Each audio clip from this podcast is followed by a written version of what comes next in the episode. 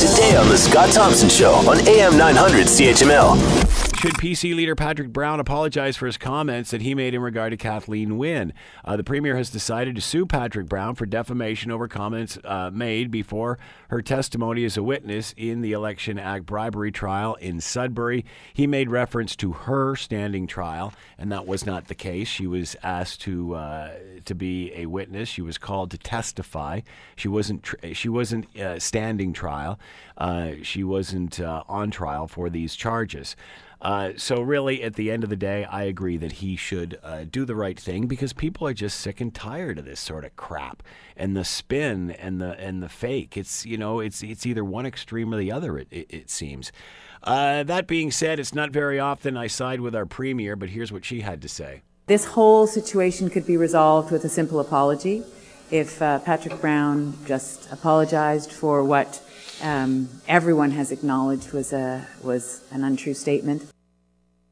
It could be brought to a very expeditious uh, end, um, but in the absence of that, then um, we are just simply moving forward in order to uh, in order to be able to uh, to continue the process. Uh, Christo Aivalis is joining us, Social Sciences and Humanities Research Council postdoctoral fellow in History, University of Toronto, is on the line with us now. Christo, thanks for taking the time as always. We greatly appreciate this. Yeah, thanks for having me. So, what are your thoughts on this? Uh, you, should uh, well, first of all, uh, do you think she has a case here?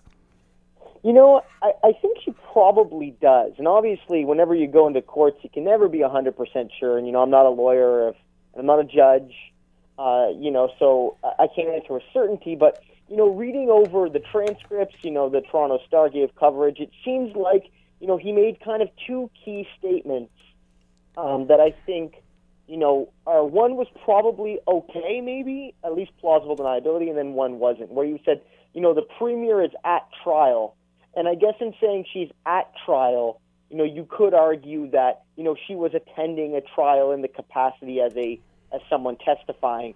But then he said that, you know, the premier is on trial. And that again goes to what you said in your introduction, that the premier was not on trial. You know, some of her staff was on trial, her party's decisions were on trial, you know, um, but she was not on trial. And I think, you know, we've spoken about this before that in many ways, you know, Premier Wynne is, is is on trial on this issue from a kind of political, you know, ethical sense, and that the voters, you know, come from 2018 might hold her to account in a sense for this trial, even though there, you know, there was no there was no guilty verdict, of course. Um, but you know, innocence in court is you know is not innocence in the public. But there, when, when Patrick Brown said she was on trial um, he crossed the line in that sense. And, you know, whether he should apologize, I mean, I can't answer that question for him. But it does seem like it was an untrue statement. Want to hear more? Download the podcast on iTunes or Google Play and listen to The Scott Thompson Show weekdays from noon to 3 on AM 900 CHML.